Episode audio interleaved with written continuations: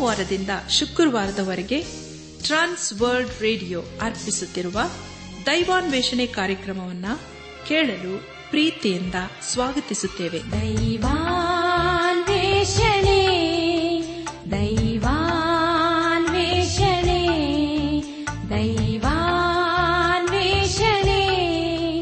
ದೈವಾನ್ವೇಷಣೆ. ಬನ್ನಿ ಪ್ರಿಯರೇ ದೇವರ ವಾಕ್ಯವನ್ನು ಧ್ಯಾನ ಮಾಡುವ ಮುನ್ನ ಕರ್ತನ ಸಮ್ಮುಖದಲ್ಲಿ ನಮ್ಮನನ್ನು ತಗ್ಗಿಸಿಕೊಂಡು, ನಮ್ಮ ಶಿರವನ್ನು ಭಾಗಿಸಿ, ನಮ್ಮ ಕಣ್ಣುಗಳನ್ನು ಮುಚ್ಚಿಕೊಂಡು ದೀನತೆಯಿಂದ ಪ್ರಾರ್ಥನೆ ಮಾಡೋಣ. ನಮ್ಮನ್ನು ಬಹಳವಾಗಿ ಪ್ರೀತಿ ಮಾಡಿ. ಸಾಕಿ ಸಲಹುವ. ನಮ್ಮ ರಕ್ಷಕನಲ್ಲಿ ತಂದೆ ಆದ ದೇವರೇ, ನಿನ್ನ ಪರಿಶುದ್ಧವಾದ ನಾಮವನ್ನು ಕೊಂಡಾಡಿ, ಹಾಡಿ ಸ್ತುತಿಸುತ್ತೇವೆ. ಕರ್ತನೇ ದೇವಾದ ದೇವನೇ, ರಾಜಾದಿರಾಜನೇ ನೀನು ನಮ್ಮ ಜೀವಿತ ಕಾಲವೆಲ್ಲ ನಂಬಿಗಸ್ತನಪ್ಪ. ಆದರೆ ನಾವಾದರೂ ಅನೇಕ ಸಮಯದಲ್ಲಿ ಬಿದ್ದು ಹೋಗಿದ್ದೇವೆ, ಸೋತು ಹೋಗಿದ್ದೇವೆ. ನಿನ್ನ ವಿಷಯದಲ್ಲಿ ನಾವು ಅಪನಂಬಿಗಸ್ತರಾಗಿದ್ದೇವೆ. ಆದರೂ ನಿನ್ನ ನಮ್ಮನ್ನು ಪ್ರೀತಿ ಮಾಡಿ, ನಿನ್ನ ಜೀವಳ ವಾಕ್ಯಗಳ ಮೂಲಕ ನಮ್ಮನ್ನು ಎಚ್ಚರಿಸುತ್ತಾ ಬಂದಿರುವುದಕ್ಕಾಗಿ ಸ್ತೋತ್ರಪ್ಪ. ಕರ್ತನೆ, ನಾವೆಲ್ಲರೂ ನಿನ್ನ ಜೀವಳ ವಾಕ್ಯಕ್ಕೆ ವಿಧೇಯರಾಗಿ, ಅಧೀನರಾಗಿ, ಬದ್ಧರಾಗಿ ಜೀವಿಸಲು ಸಹಾಯ ಮಾಡುದೇವ. ನಮ್ಮ ಜೀವಿತದ ಮೂಲಕ ನಾವೆಲ್ಲರೂ ನಿನ್ನನ್ನು ಘನಪಡಿಸುತ್ತಾ ನಿನ್ನ ಆಶೀರ್ವಾದಕ್ಕೆ ಪಾತ್ರರಾಗಲು ದಯ ತೋರಿಸು. ಎಲ್ಲ ಮಹಿಮೆ ನಿನಗೆ ಮಾತ್ರ ಸಲ್ಲುವುದಾಗಲಿ. ನಮ್ಮ ಪ್ರಾರ್ಥನೆ ಸ್ತೋತ್ರಗಳನ್ನು ಯೇಸುವಿಗಾಗಿ ಕೇಳುತ್ತಂದೆಯೇ ಆಮೇನ್.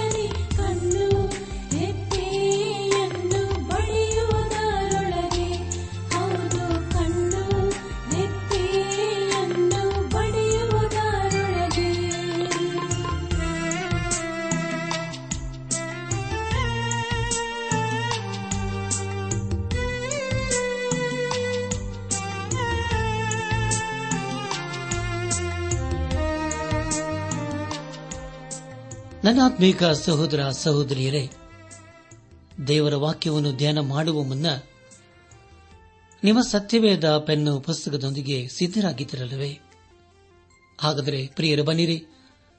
ದೇವರು ನಮಗೇನು ಬೋಧಿಸುತ್ತಾನೋ ಅದನ್ನು ಆಲಿಸಿ ಧ್ಯಾನಿಸಿ ಅದಕ್ಕೆ ವಿಧೇಯರಾಗಿ ಜೀವಿಸೋಣ. ಕಳೆದ ಕಾರ್ಯಕ್ರಮದಲ್ಲಿ ನಾವು ಸತ್ಯವೇದದಲ್ಲಿ ಇಪ್ಪತ್ತ ಮೂರನೇ ಪುಸ್ತಕವಾಗಿರುವ ಪ್ರವಾದಿಯಾದ ಯೇಷಾಯನು ಬರೆದಂತ ಪ್ರವಾದನೆ ಗ್ರಂಥ ಐದನೇ ಅಧ್ಯಾಯ ಇಪ್ಪತ್ತೈದರಿಂದ ಆರನೇ ಅಧ್ಯಾಯದ ಪ್ರಾರಂಭದ ಎರಡೂ ವಚನಗಳನ್ನು ಧ್ಯಾನ ಮಾಡಿಕೊಂಡು ಅದರ ಮೂಲಕ ನಮ್ಮ ನಿಜ ಜೀವಿತಕ್ಕೆ ಬೇಕಾದ ಅನೇಕ ಆತ್ಮಿಕ ಪಾಠಗಳನ್ನು ಕಲಿತುಕೊಂಡು ಅನೇಕ ರೀತಿಯಲ್ಲಿ ಆಶೀರ್ವಿಸಲ್ಪಟ್ಟಿದ್ದೇವೆ. ಇದೆಲ್ಲ ದೇವರ ಮಹಾ ಕೃಪೆಯಾಗಿದೆ. ದೇವರಿಗೆ ಮಹಿಮೆಯುಂಟಾಗಲಿ. ಧ್ಯಾನ ಮಾಡಿದಂಥ ವಿಷಯಗಳನ್ನು ಈಗ ನೆನಪು ಮಾಡಿಕೊಂಡು ಮುಂದಿನ ಭೇದ ಭಾಗಕ್ಕೆ ಸಾಗೋಣ. ಯಹೋವನು ತನ್ನ ಜನರನ್ನು ದಂಡಿಸಲು ಶತ್ರುಗಳನ್ನು ಬರಮಾಡಿದು ಎಂಬುದಾಗಿಯೂ, ಅರಸನಾದ ಉಜ್ಜಿಯನ್ನು ಕಾಲವಾದ ವರ್ಷದಲ್ಲಿ ಕರ್ತನು ಉನ್ನತೋನ್ನತ ಸಿಂಹಾಸನ ರೂಢನಾಗಿರುವುದನ್ನು ಕಂಡನೆಂಬುದಾಗಿ ಯಶನು ಬರೆಯುತ್ತಾನೆ. ಆತನ ವಸ್ತ್ರದ ನೆರಿಗೆಯು ಮಂದಿರದಲ್ಲೆಲ್ಲ ಹರಡಿತ್ತು. ಆತನ ಸುತ್ತ ಸೆರಾಫಿಯರು ಇದ್ದರು.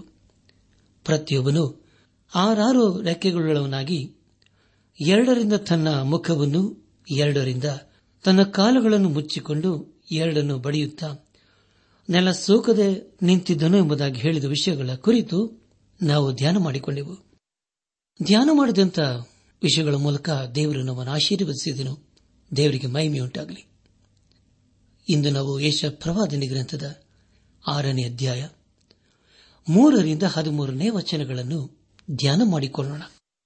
ಪ್ರಿಯ ದೇವಜನರೇ, ಈಗಾಗಲೇ ನಾವು ತಿಳಿದುಕೊಂಡ ಹಾಗೆ ಆರನೇ ಅಧ್ಯದ ಒಂದರಿಂದ ಹದಿಮೂರನೇ ವಚನಗಳಲ್ಲಿ ಅಡಕವಾಗಿರುವಂತಹ ಮುಖ್ಯ ಸಂದೇಶ, ಯಹೋವನು ಯೇಷಾಯನನ್ನು ಪ್ರವಾದಿಯನ್ನಾಗಿ ನೇಮಿಸಿದ್ದು ಎಂಬುದಾಗಿ. ಆರನೇ ಅಧ್ಯಾಯ ಮೂರನೇ ವಚನದಲ್ಲಿ ಹೀಗೆ ಓದುತ್ತೇವೆ. ದಯಮಾಡಿ ಗಮನಿಸಿ. ಆಗ ಒಬ್ಬನು ಮತ್ತೊಬ್ಬನಿಗೆ, ಸೇನಾಧೀಶ್ವರನಾದ ಯಹೋವನು ಪರಿಶುದ್ಧನು ಪರಿಶುದ್ಧನು ಪರಿಶುದ್ಧನು, ಭೂಮಂಡಲವೆಲ್ಲ ಆತನ ಪ್ರಭಾವದಿಂದ ತುಂಬಿದೆ ಎಂದು ಕೂಗಿ ಹೇಳಿದನು ಎಂಬುದಾಗಿ. ಪ್ರಿಯರೇ, ದೇವರ ಮಹಿಮೆಗೋಸ್ಕರ ಹಾಗೂ ನಿಮಗೋಸ್ಕರ ಮತ್ತೊಂದು ಸಾರಿ ಓದುತ್ತೇನೆ ಮೂರನೇ ವಚನವನ್ನು. ಆಗ ಒಬ್ಬನು ಮತ್ತೊಬ್ಬನಿಗೆ, ಸೇನಾಧೀಶ್ವರನಾದ ಯಹೋವನು ಪರಿಶುದ್ಧನು ಪರಿಶುದ್ಧನು ಪರಿಶುದ್ಧನು ಭೂಮಂಡಲವಿಲ್ಲ ಆತನ ಪ್ರಭಾವದಿಂದ ತುಂಬಿದೆ ಎಂದು ಕೋಗಿ ಹೇಳಿದನು ಎಂಬುದಾಗಿ. ಕರ್ತನಲ್ಲಿ ಪ್ರಿಯ ದೇವಜನರೇ, ದಯಮಾಡಿ ಗಮನಿಸಿ, ಈ ವಚನವು ದೇವರ ಮಹಿಮೆ ಹಾಗೂ ಆತನ ಪರಿಶುದ್ಧತೆಯ ಕುರಿತು ತಿಳಿಸಿಕೊಡುತ್ತದೆ. ಜೀವ ಸ್ವರೂಪನಾದ ದೇವರು ಉನ್ನತ ಲೋಕದಲ್ಲಿ ಇದ್ದಾನೆ. ಅದೇ ರೀತಿಯ ಹೇಳಿಕೆಯನ್ನು ನಾವು ಯೇಸುಕ್ರಿಸ್ತನ ಕುರಿತು ಓದುತ್ತೇವೆ. ನಾವು ದೇವರ ಪರ್ಸನತೆಗೆ ಹೋಗಲು ಸಾಧ್ಯವಿಲ್ಲ. ಆದರೆ ಯೇಸುಕ್ರಿಸ್ತನ ಮೂಲಕ ನಾವು ತಂದೆಯ ಬಳಿಗೆ ಹೋಗಲು ಶಕ್ತರಾಗುತ್ತೇವೆ. ಅದೊಂದೇ ಮಾರ್ಗವು ನಮಗೆ ಪ್ರಕಟವಾಗಿದೆ. ನಾವು ಯೇಸು ಕ್ರಿಸ್ತನಲ್ಲೇ ಇರುವುದರಿಂದ ನಾವು ದೇವರ ಬಳಿಗೆ ಹೋಗುವುದಕ್ಕೆ ಸಾಧ್ಯವಿದೆ. ಯೋಹನ್ ಬರೆದ ಸುವಾರ್ತೆ ಮೂರನೇ ಅಧ್ಯಾಯ ಹದಿನಾರನೇ ವಚನದಲ್ಲಿ ಹೀಗೆ ಓದುತ್ತೇವೆ. ದೇವರ ಲೋಕದ ಮೇಲೆ ಎಷ್ಟೋ ಪ್ರೀತಿನಿಟ್ಟು ತನ್ನ ಒಬ್ಬನೇ ಮಗನನ್ನು ಕೊಟ್ಟನು. ಆತನು ನಮ್ಮೊಬ್ಬನಾದರೂ ನಾಶವಾಗದೆ ಎಲ್ಲರೂ ನಿತ್ಯ ಜೀವವನ್ನು ಪಡೆಯಬೇಕೆಂದು ಆತನನ್ನು ಕೊಟ್ಟನು ಎಂಬುದಾಗಿ. ಪ್ರಿಯ ದೇವಜನರೇ, ಈಗ ನಾವು ದೇವರ ಮಕ್ಕಳಾಗಿದ್ದೇವೆ. ಧೈರ್ಯದಿಂದ ಆತನಲ್ಲಿಗೆ ನಾವು ಈಗ ಬರಬಹುದು. ಅದನ್ನು ಬಿಟ್ಟು ನಮಗೆ ಬೇರೆ ದಾರಿಯೇ ಇಲ್ಲ. ಏಷ ಪ್ರವಾದನೆ ಗ್ರಂಥ ಆರನೇ ಅಧ್ಯಾಯ ನಾಲ್ಕನೇ ವಚನದಲ್ಲಿ ಹೀಗೆ ಓದುತ್ತೇವೆ ಕೂಗವನ ಶಬ್ದಕ್ಕೆ ದ್ವಾರದ ಅಸ್ಥಿಯವರವು ಕದಲಿತು, ಧೂಮವು ಮಂದಿರದಲ್ಲೆಲ್ಲ ತುಂಬಿತು ಎಂಬುದಾಗಿ. ಪ್ರೇರೆ ಮೂರನೇ ವಚನದಿಂದ ಮತ್ತೊಂದು ಸಾರಿ ಓದುತ್ತೇನೆ. ಆಗ ಮತ್ತೊಬ್ಬನಿಗೆ, ಸೇನಾಧೀಶ್ವರನದ ಯಹುವನು ಪರಿಶುದ್ಧನು ಪರಿಶುದ್ಧನು ಪರಿಶುದ್ಧನು, ಭೂಮಂಡಲವೆಲ್ಲ ಆತನ ಪ್ರಭಾವದಿಂದ ತುಂಬಿದೆ ಎಂದು ಕೂಗಿ ಹೇಳಿದನು. ಕೂಗುವವನ ಶಬ್ದಕ್ಕೆ ದ್ವಾರದ ಅಸ್ಥಿವಾರವು ಕದಲಿತು, ಧೂಮವು ಮಂದಿರದಲ್ಲೆಲ್ಲ ತುಂಬಿತು ಎಂಬುದಾಗಿ. ಪ್ರಿಯ ದೇವಜನರೇ, ಇಲ್ಲಿ ನಾವು ದೇವರ ಪರಿಶುದ್ಧತೆಯ ಕುರಿತು ತಿಳಿಕೊಳ್ಳುತ್ತೇವೆ. ಆರನೇ ಅಧ್ಯಾಯ ಐದನೇ ವಚನದಲ್ಲಿ ಹೀಗೆ ಓದಿದ್ದೇವೆ ಆಗ ನಾನು, ಅಯ್ಯೋ, ನನ್ನ ಗತಿಯನ್ನು ಏನು ಹೇಳಲಿ? ನಾಶವಾದೇನಲ್ಲ. ನಾನು ಹೊಲಸು ತುಟಿಯವನು. ಹೊಲಸು ತುಟಿಯವರ ಮಧ್ಯದಲ್ಲಿ ವಾಸಿಸುವನು ಇಂಥ ನನ್ನ ಕಣ್ಣುಗಳು. ರಾಜಾದಿರಾಜನನ್ನು ಸೇನಾಧೀಶನದ ಯೋಹವನನ್ನು ಕಂಡವೆಂದು ಕೂಗಿಕೊಳ್ಳಲು ಎಂಬುದಾಗಿ. ಪ್ರಿಯರೇ, ಇಲ್ಲಿ ಪ್ರವಾದಿದೆ ಏಷ್ಯನ್ ಹೇಳುವುದೇನೆಂದರೆ, ಅಯ್ಯೋ, ನನ್ನ ಗತಿಯನ್ನು ಏನು ಹೇಳಲಿ? ನಾಶವಾದೇನಲ್ಲ. ನನ್ನ ಹೊಲಸು ತುಟಿಯವನು, ಹೊಲಸು ತುಟಿಯವರ ಮಧ್ಯದಲ್ಲಿ ವಾಸಿಸುವನು ಎಂಬುದಾಗಿ. ಪ್ರಿಯರೇ, ಈ ಅನುಭವವಾಗುವುದಕ್ಕೆ ಮುಂಚೆ ಏಷಾಯನು ದೇವರ ಮನುಷ್ಯನಾಗಿದ್ದನು.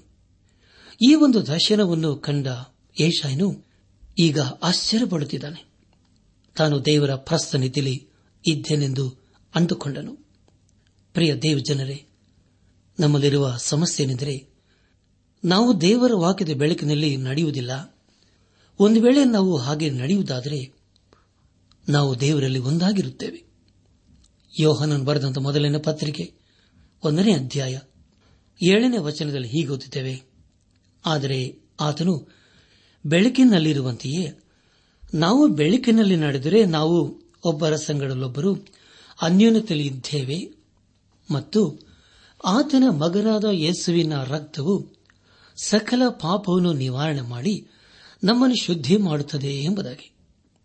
ಕರ್ತನಲ್ಲಿ ಪ್ರಿಯ ದೇವ ಜನರೇ ಒಂದು ವೇಳೆ ನಾವು ದೇವರ ವಾಕ್ಯದ ಬೆಳಕಿನಲ್ಲಿ ನಡೆಯುವುದಾದರೆ, ಏಷಾಯನು ಕಂಡ ಹಾಗೆ ನಾವು ಸಹ ಕಾಣಲು ಸಾಧ್ಯವಾಗುತ್ತದೆ. ಇದೇ ಅನುಭವವನ್ನು ಯೋಬನು ಕಂಡನು. ಯೋಬನ ಪುಸ್ತಕ ನಲವತ್ತೆರಡನೇ ಅಧ್ಯಾಯ ಐದು ಹಾಗೂ ಆರನೇ ವಚನಗಳಲ್ಲಿ ಹೀಗೆ ಓದುತ್ತೇವೆ. ಕಿವಿಯಿಂದ ನಿನ್ನ ವಿಷಯವನ್ನು ಕೇಳಿದ್ದೆನು, ಈಗಲಾದರೂ ನಿನ್ನನ್ನೇ ಕಣ್ಣಾರೆ ಕಂಡನು. ಆದ ಕಾರಣ ನಾನು ಆಡಿದ್ದನ್ನು ತಿರಸ್ಕರಿಸಿ ಧೂಳಿಯಲ್ಲಿಯೂ ಬೋಧೆಯಲ್ಲಿಯೂ ಕುಳಿತು ಪಶ್ಚಾತ್ತಾಪ ಪಡುತ್ತೇನೆ ಎಂಬುದಾಗಿ. ಪ್ರಿಯ ದೇವ ಜನರೇ ಒಂದು ವೇಳೆ ನಾವು ದೇವರ ವಾಕ್ಯದ ಬೆಳಕಿನಲ್ಲಿ ನಡೆಯುವುದಾದರೆ ನಮ್ಮ ಕುರಿತು ಚೆನ್ನಾಗಿ ಅರ್ಥ ಮಾಡಿಕೊಳ್ಳುತ್ತೇವೆ ಯೇಸು ಕ್ರಿಸ್ತನ ರಕ್ತವು ನಮ್ಮ ಪಾಪ ಅಪರಾಧ ದೋಷಗಳನ್ನು ತೊಳೆದು ಶುದ್ಧಿ ಮಾಡುತ್ತದೆ ಎಂಬುದಾಗಿ ಈಗ ನಾವು ಕೇಳಿಸಿಕೊಂಡಿದ್ದೇವೆ. ಆ ಮಾತನ್ನು ನಾವು ನಂಬಬೇಕು. ಸತ್ಯವಿಧದಲ್ಲಿ ಮತ್ತೊಬ್ಬ ಮನುಷ್ಯನು ಇದೇ ರೀತಿಯಲ್ಲಿ ಅನುಭವವನ್ನು ಕಾಣುತ್ತಾನೆ. ಪ್ರಕಟಣೆ ಪುಸ್ತಕ ಒಂದನೇ ಅಧ್ಯಾಯ ಹದಿನೇಳನೇ ವಚನದಲ್ಲಿ ಹೀಗೆ ಓದುತ್ತೇವೆ. ನಾನು ಆತನನ್ನು ಕಂಡಾಗ ಸತ್ತವನ ಹಾಗೆ ಆತನ ಪಾದಗಳ ಮುಂದೆ ಬಿದ್ದೆನು. ಆತನು ನನ್ನ ಬಲಗೈಯನ್ನು ನನ್ನ ಮೇಲಿಟ್ಟು ಹೆದರಬೇಡ. ನಾನು ಮೊದಲನೆಯವನು ಕಡೆಯವನು, ಸದಾ ಜೀವಿಸುವನು ಆಗಿದ್ದೇನೆ ಸತ್ತವನಾದನು ಮತ್ತು ಯುಗ ಯುಗ ಯುಗಾಂತರಗಳಲ್ಲಿಯೂ ಬದುಕುವನಾಗಿದ್ದೇನೆ ಮರಣದ ಮತ್ತು ಪಾತಾಳದ ಬೀಗದ ಕೈಗಳು ನನ್ನಲ್ಲಿ ಅವೇ ಎಂಬುದಾಗಿ ಗ್ರಂಥಕರ್ತನಾದ ಯೋಹನನ್ನು ಬರೆಯುತ್ತಾನೆ. ನನ್ನಾತ್ಮೀಕ ಸಹೋದರ ಸಹೋದರಿಯರೇ, ಅದೇ ರೀತಿಯಲ್ಲಿ ದಾನಿಯಲನು ದೇವರನ್ನು ಕಂಡಾಗ ಇದೇ ರೀತಿಯಲ್ಲಿ ಹೇಳಿದನು. ದಾನಿಯಲ ಪ್ರವಾದನೆ ಗ್ರಂಥ. ಹತ್ತನೇ ಅಧ್ಯಾಯ ಎಂಟು ಹಾಗೂ ಒಂಬತ್ತನೇ ವಚನಗಳಲ್ಲಿ ಹೀಗೆ ಓದುತ್ತೇವೆ. ಕೆರೂಬಿಗಳ ಒಂದೊಂದು ರೆಕ್ಕೆಯ ಕೆಳಗು ಮನುಷ್ಯ ಹಸ್ತದಂತ ಒಂದೊಂದು ಹಸ್ತವು ಕಾಣಿಸಿತು. ಈಗ ನಾನು ನೋಡಲಾಗಿ ಆ ಕೆರೂಬಿಗಳ ಪಕ್ಕಗಳಲ್ಲಿ ಒಂದೊಂದು ಕೆರೂಬಿಯ ಪಕ್ಕದಲ್ಲಿ ಒಂದೊಂದು ಚಕ್ರದಂತೆ ನಾಲ್ಕು ಚಕ್ರಗಳಿದ್ದವು. ಆ ಚಕ್ರಗಳ ಬಣ್ಣವು ಪೀತ ರತ್ನದ ಹಾಗೆ ಹೊಳೆಯಿತು ಎಂಬುದಾಗಿ. ನನ್ನಾತ್ಮೀಕ ಸಹೋದರ ಸಹೋದರಿಯರೇ, ತಾರ್ಸಿಸಿನ ಸೌಲನಿಗೆ ಕೂಡ ಇದೇ ರೀತಿಯ ಅನುಭವವಾಯಿತು. ನಂತರ ಅವನು ಅಪೋಸ್ತಲನಾದ ಪೌಲನಾದನು. ಯೇಸು ಕ್ರಿಸ್ತನನ್ನು ಕಂಡ ನಂತರ ತನ್ನ ವಿಷಯದಲ್ಲಿ ಹೆಚ್ಚಳ ಪಡಲಿಲ್ಲ. ಆದರೆ ನಾನು ರಕ್ಷಿಸಲ್ಪಟ್ಟ ಪಾಪಿ ಎಂಬುದಾಗಿ ಹೇಳುತ್ತಾನೆ. ಅದೇ ಅಪೋಸ್ತಲನಾದ ಪೌಲನು ಫಿಲಿಪಿಸ್ ಸಭೆಗೆ ಬರೆದಂತಹ ಪತ್ರಿಕೆ ಮೂರನೇ ಅಧ್ಯಾಯ ಏಳನೇ ವಚನದಲ್ಲಿ ಹೀಗೆ ಬರೆಯುತ್ತಾನೆ, ಆದರೆ ನನಗೆ ಲಾಭವಾಗಿರುವಂತವುಗಳೆಲ್ಲವನ್ನು ಕ್ರಿಸ್ತನ ನಿಮಿತ್ತ ನಷ್ಟವೆಂದು ಎಣಿಸಿದ್ದೇನೆ ಎಂಬುದಾಗಿ. ಪ್ರಿಯ ದೇವ್ ಜನರೇ, ಪೌಲನು ತನ್ನ ಜೀವಿತದಲ್ಲಿ ಯೇಸು ಕ್ರಿಸ್ತನ ಅವಶ್ಯಕತೆ ಇದೆ ಎಂಬುದಾಗಿ ಕಂಡುಕೊಂಡನು. ನಮ್ಮ ಧ್ಯಾನವನ್ನು ಮುಂದುವರೆಸಿ ಯೇಷ ಪ್ರವಾದನೆ ಗ್ರಂಥ ಆರನೇ ಅಧ್ಯಾಯ ಆರನೇ ವಚನವನ್ನು ಓದುವಾಗ ಸೆರಾಫಿಯರಲ್ಲಿ ಒಬ್ಬನು ಯಜ್ಞವೇದಿಯಿಂದ ತಾನು ತಂಡಸದಲ್ಲಿ ತೆಗೆದ ಕೆಂಡವನ್ನು ಕೈಯಲ್ಲಿ ಹಿಡಿದುಕೊಂಡು ನನ್ನ ಬಳಿಗೆ ಹಾರಿ ಬಂದು ನನ್ನ ಬಾಯಿಗೆ ಮುಟ್ಟಿಸಿದನು ಎಂಬುದಾಗಿ. ನನ್ನಾತ್ಮಿಕ ಸಹೋದರ ಸಹೋದರಿಯರೇ, ಈಗ ಏಷಾಯನ ಪಾಪವು ಕ್ಷಮಿಸಲ್ಪಟ್ಟಿವೆ. ಮುಂದಿನ ಅಧ್ಯಾಯದಲ್ಲಿ ಯೇಸು ಕ್ರಿಸ್ತನ ಕುರಿತು ಪ್ರಸ್ತಾಪಿಸಲಾಗಿದೆ. ಆದರೆ ಅದರಲ್ಲಿ ನಾವು ಯೇಸು ಕ್ರಿಸ್ತನ ಶಿಲುಬೆಯ ಮರಣದ ಕುರಿತು ತಿಳಿಕೊಳ್ಳುತ್ತೇವೆ.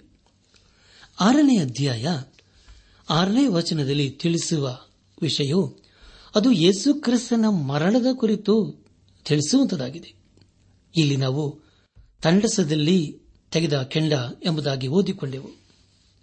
ಅದು ಯೇಸು ಕ್ರಿಸ್ತನ ರಕ್ತವು ನಮ್ಮ ಪಾಪವನ್ನು ಶುದ್ಧೀಕರಿಸುತ್ತದೆ ಎಂಬುದಾಗಿ ತಿಳಿಸಿಕೊಡುತ್ತದೆ ಯಶ ಪ್ರವಾದನೆ ಗ್ರಂಥ ಆರನೇ ಅಧ್ಯಾಯ ಏಳನೇ ವಚನವನ್ನು ಓದುವಾಗ, ಇಗೋ, ಇದು ನಿನ್ನ ತುಟಿಗಳಿಗೆ ತಗಲಿತು, ನಿನ್ನ ದೋಷವು ನೀಗಿತು, ನಿನ್ನ ಪಾಪಕ್ಕೆ ಪ್ರಾಶ್ಚಿತವಾಯಿತು ಅಂದನು ಎಂಬುದಾಗಿ.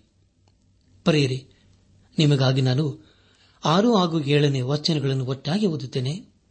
ದಯಮಾಡಿ ಕೇಳಿಸಿಕೊಳ್ಳಿರಿ. ಸೆರಾಫಿಯರಲ್ಲಿ ಒಬ್ಬನು ಯಜ್ಞವೇದಿಯಿಂದ ತಾನು ತಂಡಸದಲ್ಲಿ ತೆಗೆದ ಕೆಂಡವನ್ನು ಕೈಯಲ್ಲಿ ಹಿಡಿದುಕೊಂಡು ನನ್ನ ಬಳಿಗೆ ಹಾರಿ ಬಂದು, ನನ್ನ ಬಾಯಿಗೆ ಮುಟ್ಟಿಸಿ, ಇಗೋ, ಇದು ನಿನ್ನ ತುಟಿಗಳಿಗೆ ತಗಲಿತು. ನಿನ್ನ ದೋಷವು ನೀಗಿತು. ನಿನ್ನ ಪಾಪಕ್ಕೆ ಪ್ರಾಶ್ಚಿತವಾಯಿತು ಅಂದನು ಎಂಬುದಾಗಿ. ನನ್ನ ಆತ್ಮಿಕ ಸಹೋದರ ಸಹೋದರಿಯರೇ ಯಶಾನಿಗೆ ಶುದ್ಧೀಕರಿಸಲ್ಪಡದೇ ಇರುವಂತಹ ನಾಲಿಗೆ ಇತ್ತು. ಅದಕ್ಕಾಗಿ ಇಲ್ಲಿ ಅವನು ತನ್ನನ್ನು ತಾನು ದೇವರ ಮುಂದೆ ಸಮರ್ಪಿಸಿಕೊಳ್ಳುತ್ತಿದ್ದಾನೆ, ಒಪ್ಪಿಕೊಳ್ಳುತ್ತಿದ್ದಾನೆ.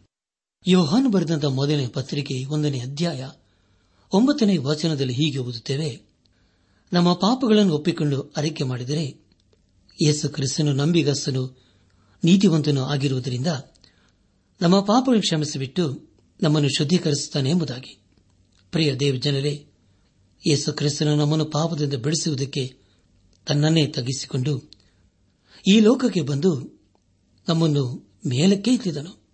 ಯೋಹನ್ ಬರೆದ ಸುವಾರ್ತೆ ಒಂದನೇ ಅಧ್ಯಾಯ ಇಪ್ಪತ್ತೊಂಬತ್ತನೇ ವಚನದಲ್ಲಿ, ಅಗೋ, ಯಜ್ಞಕ್ಕೆ ದೇವರು ನೇಮಿಸಿದ ಕುರಿ ಲೋಕದ ಪಾಪವನ್ನು ನಿವಾರಣೆ ಮಾಡುವನು ಎಂಬುದಾಗಿ ಗ್ರಂಥಕರ್ತನಾದ ಯೋಹನನು ಯೇಸು ಕ್ರಿಸ್ತನ ಕುರಿತು ಬರೆಯುತ್ತಾನೆ.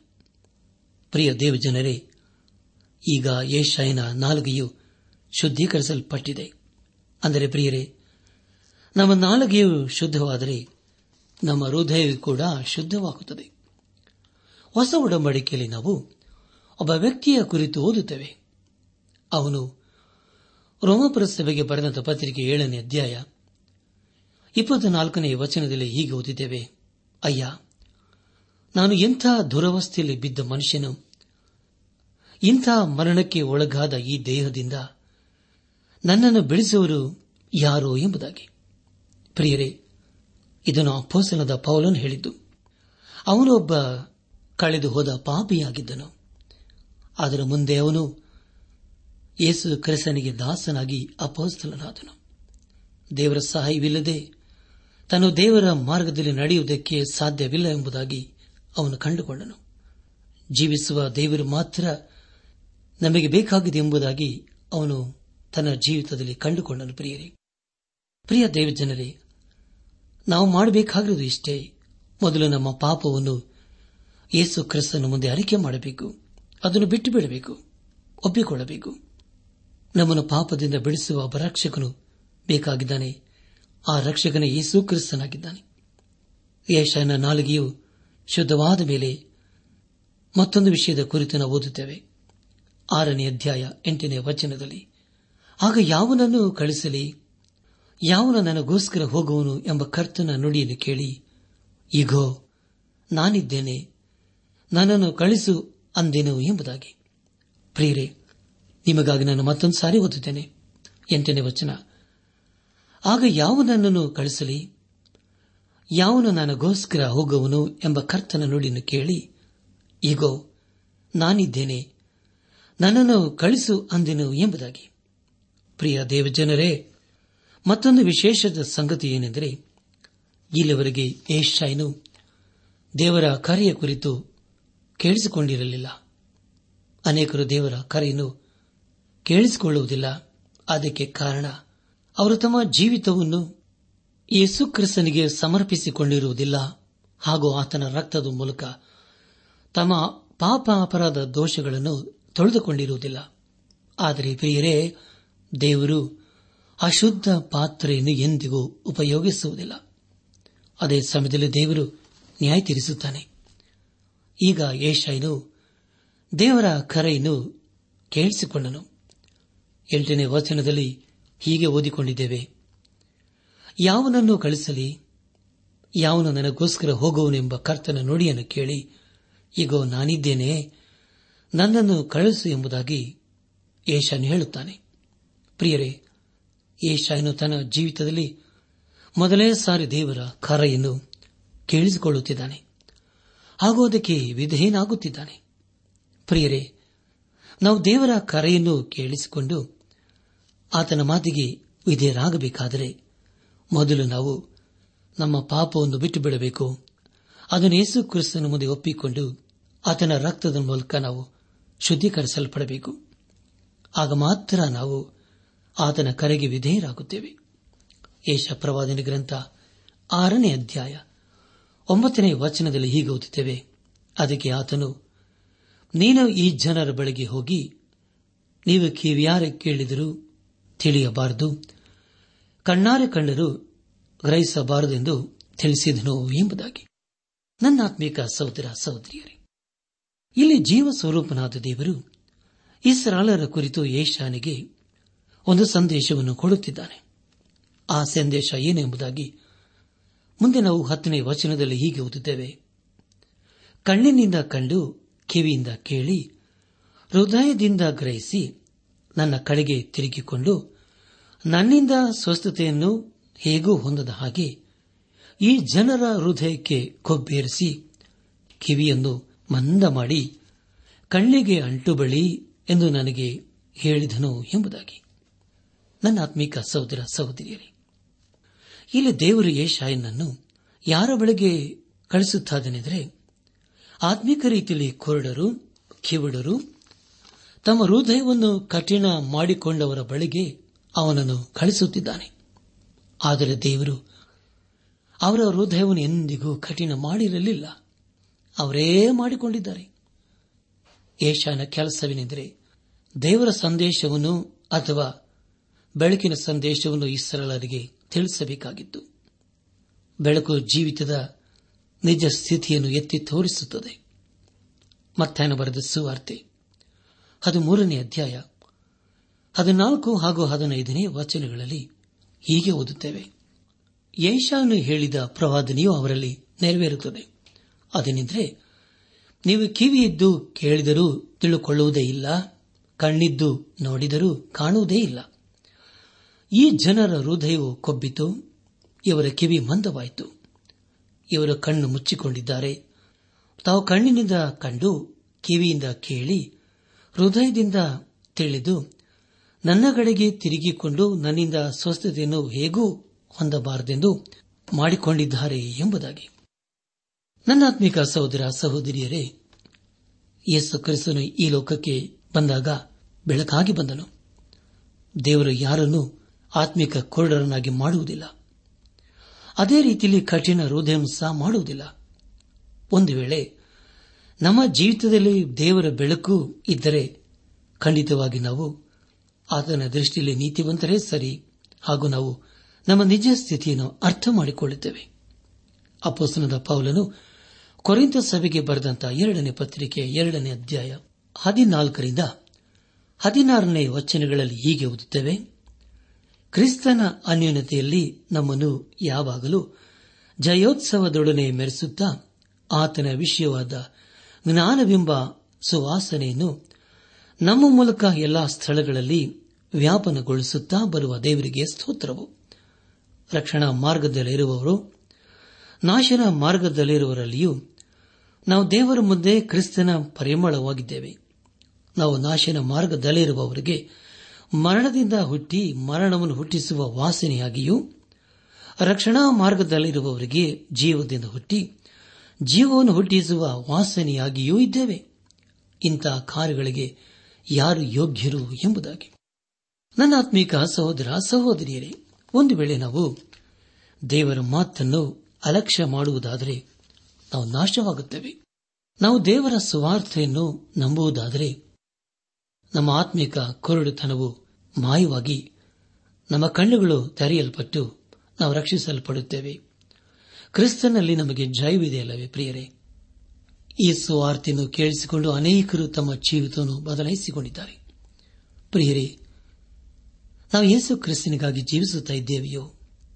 ಒಂದು ವೇಳೆ ನಾವು ಯೇಸು ಕ್ರಿಸ್ತನಿಗಾಗಿ ಜೀವಿಸುತ್ತಾ ಇರುವುದಾದರೆ ದೇವರಿಗೆ ಸ್ತೋತ್ರ. ದೇವರಾತ್ಮನು ನಮ್ಮ ಹೃದಯದ ಸ್ಥಿತಿಯನ್ನು ಚೆನ್ನಾಗಿ ಬಲ್ಲವನಾಗಿದ್ದಾನೆ. ದೇವರ ಆತ್ಮ ನಮಗೆ ನಾವು ಆತ್ಮಿಕ ರೀತಿಯಲ್ಲಿ ಕೊರಡರು ಎಂಬುದಾಗಿ ತಿಳಿಸಿದಾಗ ನಾವು ಅದನ್ನು ಸರಿಪಡಿಸಿಕೊಂಡು ಯೇಸು ಕ್ರಿಸ್ತನಿಗೆ ನಮ್ಮ ಜೀವಿತವನ್ನು ಹಿಂದೆ ಸಮರ್ಪಿಸಿಕೊಳ್ಳಬೇಕು. ಯೇಸು ಕ್ರಿಸ್ತನಲ್ಲಿ ನಮಗೆ ಜಯವಿದೆ. ಅದಕ್ಕಾಗಿ ನಾವು ದೇವರಿಗೆ ಸ್ತೋತ್ರ ಸಲ್ಲಿಸಬೇಕು. ಪ್ರಿಯ ದೇವ ಜನರೇ, ನಮ್ಮ ಕೆಲಸವೇನೆಂದರೆ ಅನುದಿನವೂ ನಾವು ದೇವರ ವಾಕ್ಯವನ್ನು ಎಲ್ಲರಿಗೂ ಸಾರಬೇಕು. ದೇವರ ವಾಕ್ಯವೆಂಬ ಬೀಜವನ್ನು ಬಿತ್ತಬೇಕು. ಅದರ ಮೂಲಕ ದೇವರ ಆತ್ಮನು ತನ್ನ ಕಾರ್ಯವನ್ನು ಮಾಡುವನಾಗಿದ್ದಾನೆ ಈ ಸಂದೇಶವನ್ನು ಆಲಿಸುತ್ತಿರುವ ನನ್ನಾತ್ಮಿಕ ಸಹೋದರ ಸಹೋದರಿಯರೇ, ನಮ್ಮ ಜೀವಿತ ಹಿಂದೆ ನಾವು ಯೇಸು ಕ್ರಿಸ್ತನಿಗೆ ಸಮರ್ಪಿಸಿಕೊಂಡು ಆತನ ವಾಕ್ಯಕ್ಕೆ ವಿಧೇಯರಾಗಿ ನಾವು ಜೀವಿಸುತ್ತಾ ಆತನ ಆಶೀರ್ವಾದಕ್ಕೆ ನಾವು ಪಾತ್ರರಾಗೋಣ. ಹಾಗಾಗುವಂತೆ ತಂದೆಯಾದ ದೇವರು ಯೇಸು ಕ್ರಿಸ್ತನ ಮೂಲಕ ನಮ್ಮೆಲ್ಲರನ್ನು ಆಶೀರ್ವದಿಸಿ ನಡೆಸಲಿ.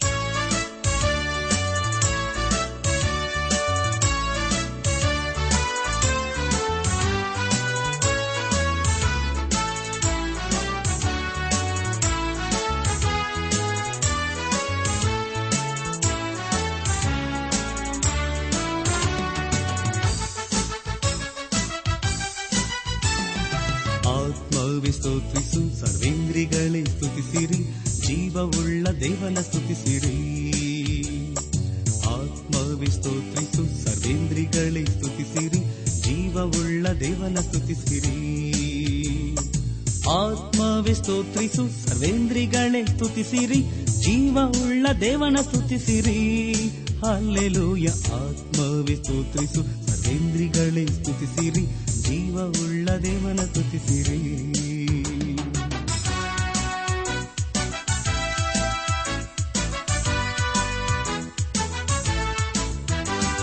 ದೇವರ ಮಹೋಪಕಾರ ಒಂದು ಎರಡು ಎಂದಲ್ಲ, ಕೋಟಿಯಂತೆ ಅಧಿಕವಾದದು ದೇವರ ಮಹೋಪಕಾರ ಒಂದು ಎರಡು ಎಂದಲ್ಲ, ಕೋಟಿಯಂತೆ ಅಧಿಕವಾದದು ಹೃದಯವೇ ಸ್ತೋತ್ರಿಸು, ಕೋಟಿಗಿಂತ ಅಧಿಕವಾದ ಸ್ತುತಿ ಯಜ್ಞ ನೀನು ಸಲ್ಲಿಸು.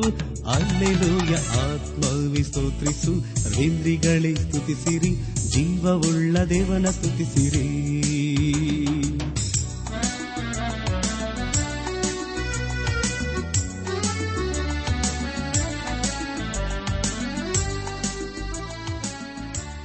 ನನ್ನ ಆತ್ಮೀಕ ಸಹೋದರ ಸಹೋದರಿಯರೇ, ಇಂದು ದೇವರು ನಮಗೆ ಕೊಡುವ ವಾಗ್ದಾನ, ನಾವು ದೇವರ ಚಿತ್ತಾನುಸಾರವಾಗಿ ಏನಾದರೂ ಬೇಡಿಕೊಂಡರೆ ಆತನು ನಮ್ಮ ವಿಜ್ಞಾಪನೆಯನ್ನು ಕೇಳುತ್ತಾನೆಂಬ ಧೈರ್ಯವು ಆತನ ವಿಷಯವಾಗಿ ನಮಗುಂಟು.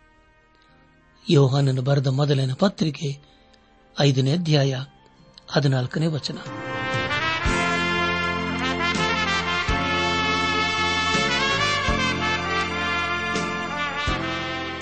ಪ್ರಿಯರೇ, ಇದುವರೆಗೂ ಆಲಿಸಿದ ದೈವಾನ್ವೇಷಣೆ ಕಾರ್ಯಕ್ರಮವು ನಿಮ್ಮ ಮನಸ್ಸಿಗೆ ಸಮಾಧಾನ, ಸಂತೋಷ ನೀಡಿದೆ ಎಂದು ನಾವು ನಂಬುತ್ತೇವೆ. ನಮ್ಮೆಲ್ಲರ ಸೃಷ್ಟಿಕರ್ತನಾದ ಏಸು ನಮ್ಮೊಂದಿಗೆ ಸದಾ ಇರುವಾತನಾಗಿದ್ದಾನೆ. ನಿಮ್ಮ ಚಿಂತೆ, ದುಃಖ, ಕಾಯಿಲೆ, ಕಷ್ಟಗಳ ಪರಿಹಾರಕ್ಕಾಗಿ ಆತನ ಹೆಸರಿನಲ್ಲಿ ಪ್ರಾರ್ಥಿಸಿರಿ. ನೀವು ನಮ್ಮ ವಿಳಾಸಕ್ಕೆ ಸಂಪರ್ಕಿಸುವುದಾದರೆ ನಾವು ನಿಮಗಾಗಿ ಪ್ರಾರ್ಥಿಸುತ್ತೇವೆ ಹಾಗೂ ಉತ್ತರಿಸುತ್ತೇವೆ.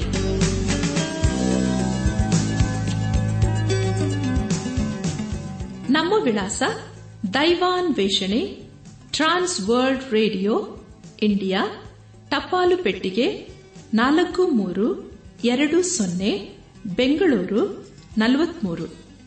ದೈವಾನ್ ವೇಷಣೆ Trans World Radio, India post box four three two zero Bangalore forty three ದೂರವಾಣಿ ಸಂಖ್ಯೆ ಒಂಬತ್ತು ಎಂಟು ನಾಲ್ಕು ಐದು ಆರು ಒಂದು ಆರು ನಾಲ್ಕು ಒಂದು ಎರಡು. ನಮ್ಮ ಇಮೇಲ್ ವಿಳಾಸ Kannada TTB at radio eight eight two dot com ನಮಸ್ಕಾರ ಪ್ರಿಯರೇ.